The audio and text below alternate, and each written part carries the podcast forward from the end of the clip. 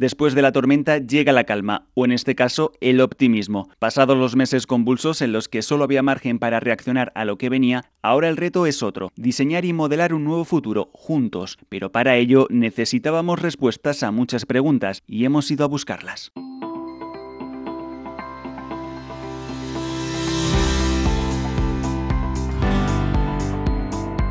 ¿Crecerá nuestra economía? ¿Lo harán también las empresas? ¿Cómo será el modelo de trabajo a partir de ahora? ¿Cuáles son los principales retos a los que se enfrentarán las empresas a partir de ahora? ¿Qué papel ocupará el propósito en sus estrategias? ¿Qué va a demandar la sociedad de ellas? ¿Y cómo van a responder las compañías? En este nuevo podcast de KPMG analizamos las conclusiones de la edición española del informe CEO Outlook 2021, tras encuestar en tres ocasiones a los líderes de las principales compañías del mundo en los últimos 18 meses. En esta tercera encuesta, realizada entre julio y agosto de 2021, recogemos las previsiones, perspectivas y opiniones de 1.325 CEOs, 50 de ellos españoles.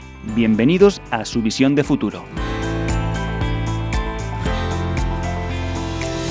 Hablábamos de optimismo y es que ese es el sentimiento que reina entre los CEOs que anticipan un crecimiento de la economía robusto y quienes prevén aumentar el tamaño de sus organizaciones a través de adquisiciones y otras operaciones de crecimiento no orgánico. Continúan poniendo especial énfasis en liderar a través del propósito y ponen el foco en la transformación digital de sus compañías al tiempo que mejoran las habilidades de sus trabajadores en el nuevo mercado laboral. Además, ante el mayor escrutinio social, las empresas son cada vez más conscientes de la importancia de aumentar su inversión en cuestiones medioambientales, sociales y de gobernanza. Y al tiempo que las personas vuelven a sus lugares de trabajo, los planes para reducir el tamaño de las oficinas se atenúan. Los CEOs españoles reconocen que la flexibilidad será clave para atraer talento y potenciar su crecimiento. 8 de cada 10 CEOs españoles anticipan que la economía nacional crecerá en los próximos tres años, en línea con el Banco de España, que ha aumentado sus previsiones de crecimiento al 6,3% para España en 2021 y al 5,9% para 2022, síntoma de que, en general, la confianza se recupera.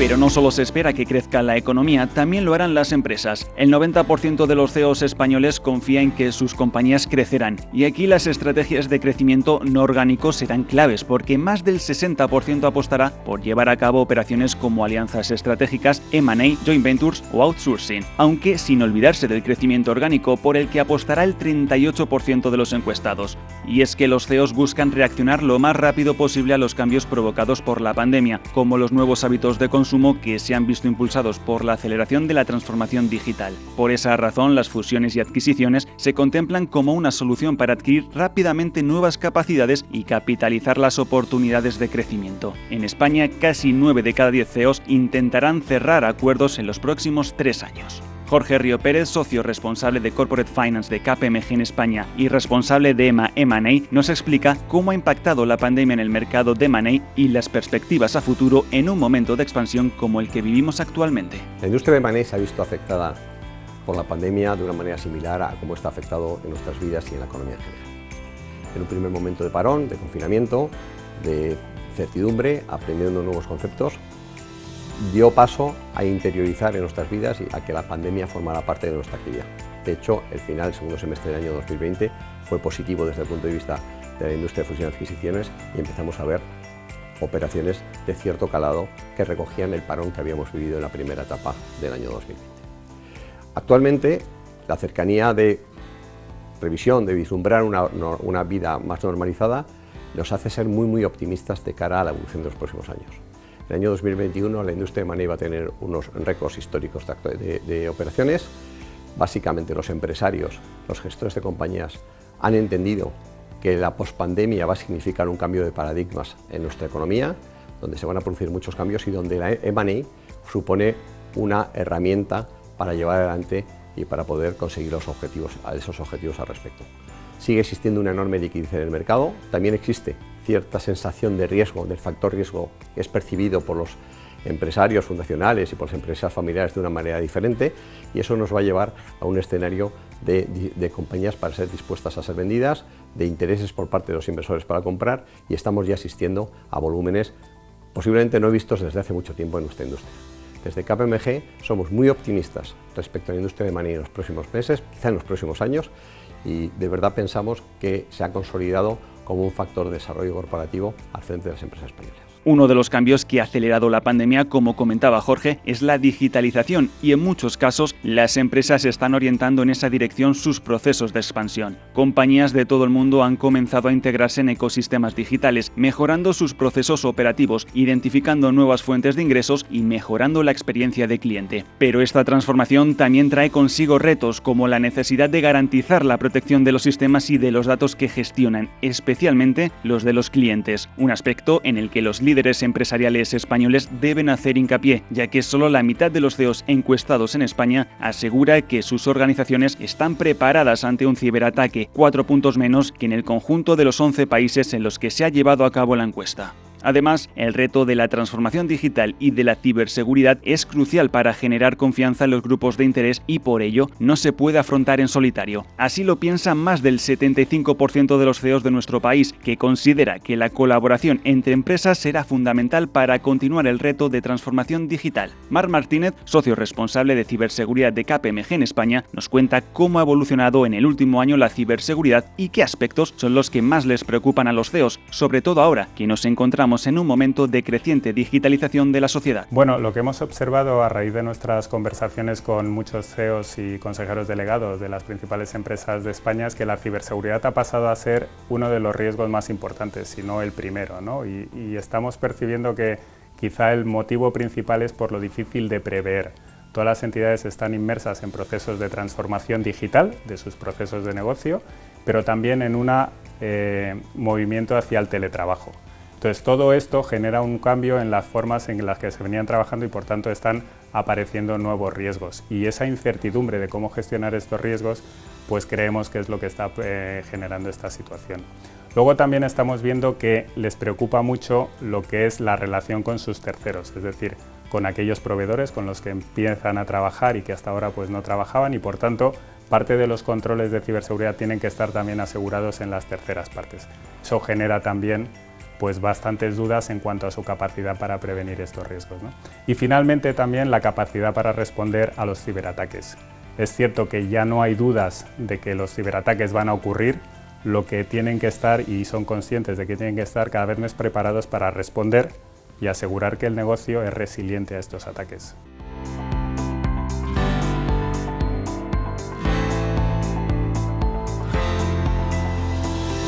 Tal y como apuntaba Marc Martínez, cuando los CEOs se plantean cuáles son las principales amenazas que pueden poner en riesgo el crecimiento de sus compañías, la ciberseguridad es la segunda más importante por detrás de las nuevas tecnologías. El cambio climático, el riesgo operacional y la cadena de suministro completan el top 5 de estos riesgos. Dos de ellos han sufrido un aumento significativo desde 2020. Estos son la cadena de suministros y el riesgo fiscal. El primero es el riesgo global más importante.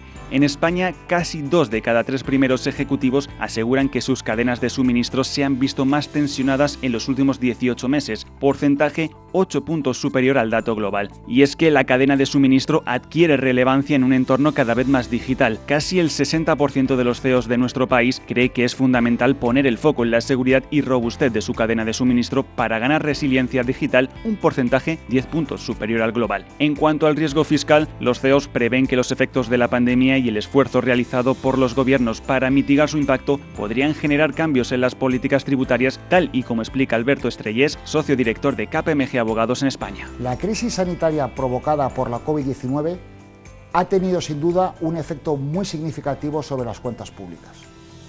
Por un lado, el impacto sobre sectores muy amplios de nuestra economía ha afectado a los ingresos de muy diversas empresas con la consiguiente y lógica disminución recaudatoria para las arcas públicas como consecuencia de la disminución de la factura fiscal.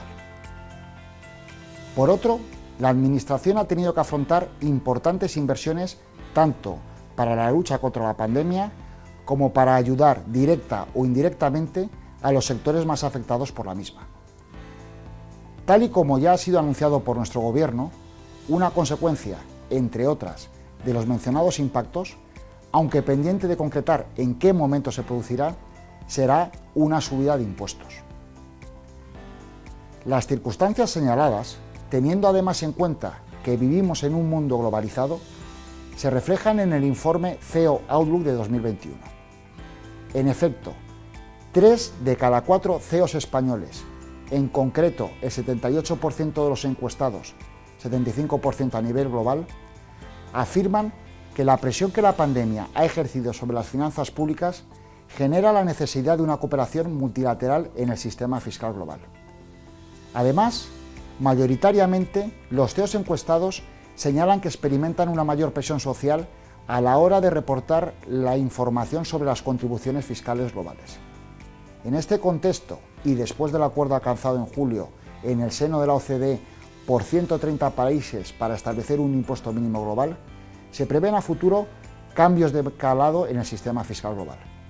No cabe duda de que el área fiscal será para los CEOs a corto y medio plazo una fuente de incertidumbre. Otro de los temas que más atención merece para los CEOs es la lucha contra el cambio climático, una tarea que han asumido como propia. El reto medioambiental se ha convertido en el gran reto del siglo XXI. Uno de cada cuatro CEOs españoles planea invertir más del 10% de sus ingresos en programas de sostenibilidad y más del 80% cree que los líderes mundiales que asistan a la COP26 deben impulsar con urgencia la agenda climática. La pandemia además ha puesto el foco sobre el impacto de las empresas en la sociedad. En España, cuatro de cada primeros ejecutivos aseguran que la pandemia les ha impulsado a orientar sus programas de ESG hacia el componente social, algo que también ha ocurrido en el conjunto de los 11 mercados en los que se ha realizado esta encuesta.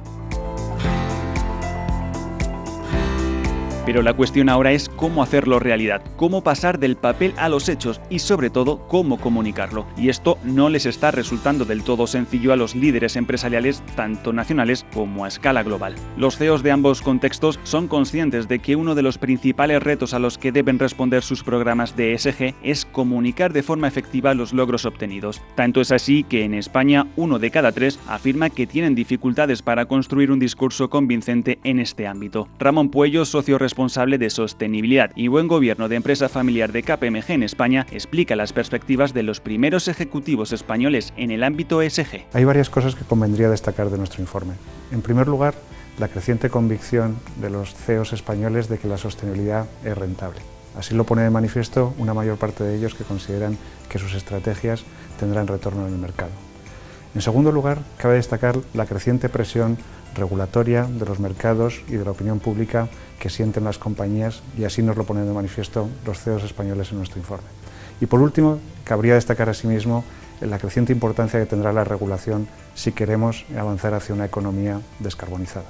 En nuestro informe los CEOs también ponen de manifiesto que se encuentran con notables dificultades a la hora de construir para sus compañías un discurso convincente en materia de sostenibilidad o ESG. Construir un discurso convincente requiere de que la compañía haya establecido prácticas convincentes.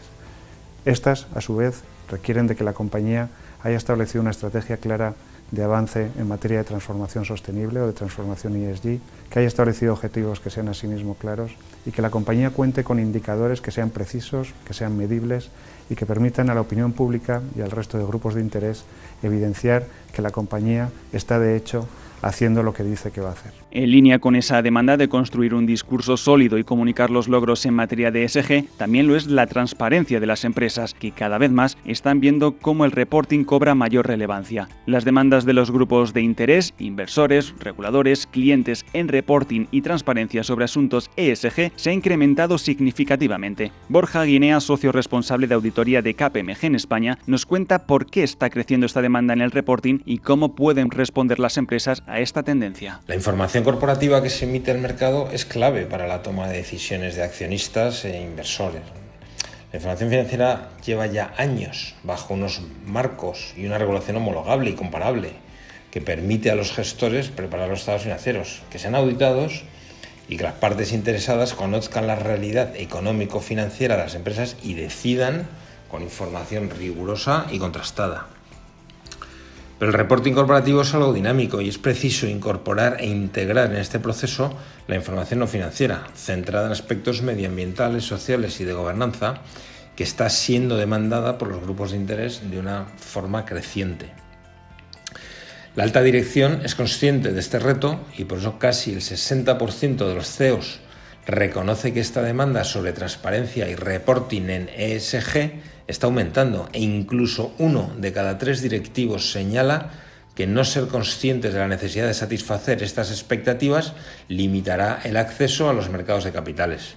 Por eso, es relevante que avancemos hacia un marco definido y con indicadores comparables, integrados y que debería contar con el contraste de un experto independiente para afianzar la confianza. Ahora más que nunca los grupos de interés se preocupan por conocer los valores de las compañías, su razón de ser y su aportación al entorno y a la sociedad. En eso se basa el propósito, en la relación que tiene una empresa con la sociedad, su impacto en el medio ambiente, el valor que genera en el largo plazo, la forma en que opera dentro de su entorno. La práctica totalidad de los CEOs españoles, el 96%, cree que el propósito desempeñará un papel relevante en su desempeño financiero en los próximos tres años y más de la mitad, el 58%, reconoce que el propósito propósito es el objetivo definitorio de su negocio.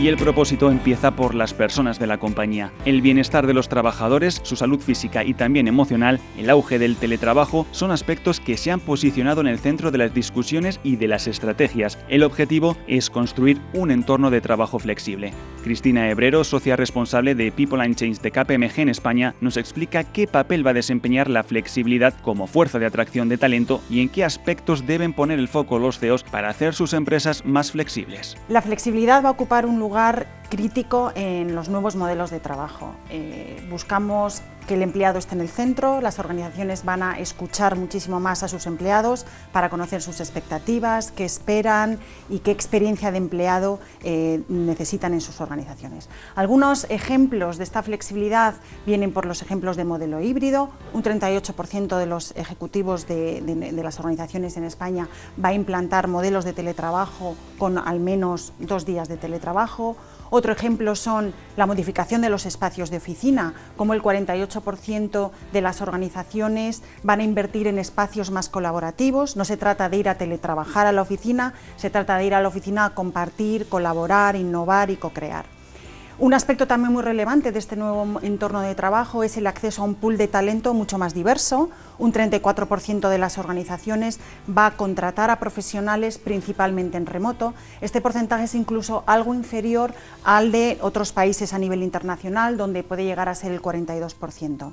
Y en definitiva, impulsando esta nueva experiencia de, de trabajo mucho más flexible, pues también un 56% de las organizaciones van a invertir en definir iniciativas y políticas para mejorar la conciliación de la vida personal y profesional.